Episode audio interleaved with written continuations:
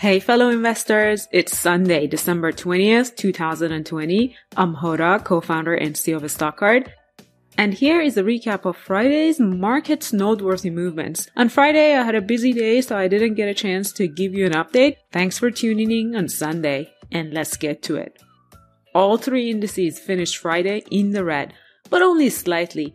In the last half an hour of the trading day, there was a unanimous rally that almost dug the indices out of the red zone. By the time Sunday evening arrived, the possibility of an agreement at Congress over the stimulus package had become closer to reality, and the stock futures had good momentum in advance of Monday's opening. Remember FireEye got crushed a few weeks ago after the news that many government agencies using the company to protect themselves against cybersecurity threats got hacked? Well, as always, the market reacted or maybe overreacted to that news and dragged the stock price down quite drastically. On Friday, the trend reversed and shares of FireEye were up by more than 33%.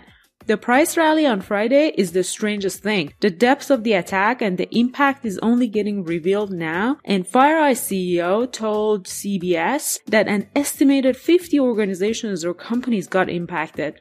Nevertheless, Friday turned out to be some sort of a rude awakening for the stock market investors as FireEye and several other cybersecurity stocks had an upward rally. It's a curious case. I typically like investing in companies that fall rapidly due to the short-term nature of algorithms and traders. But when it came to FireEye, I decided to wait for a true dip to arrive. A deeper drop typically follows the first dip after news such as a hacking campaign. This time it hasn't happened yet and I'm curiously monitoring the movements to see what's gonna happen. From the list of COVID-19 vaccine stocks, shares of Novavax were down by more than 5% on Friday.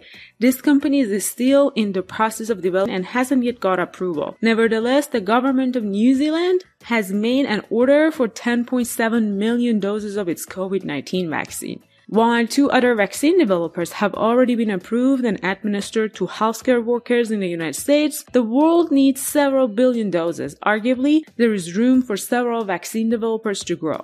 For those willing to take the risk on a stock that has already grown by more than 3000% in 2020, this might be a chance to pick up shares at a lower price. Every Sunday, I look at the earnings calendar for the week and take notes on the companies I like to either listen to their calls or check in with them. Not sure if you folks have seen the earnings calendar on StockCard, but if you go to the Discover page and click on the earnings tab, you'd see the list of companies reporting their earnings by day during that week. Getting so close to Christmas and the New Year holidays, not too many companies are left to report their earnings, but among those reporting, reporting I'm watching CarMax and Paychex. What are you this week? Let me know in the comment section so we can have a chat about the earnings as they are reported.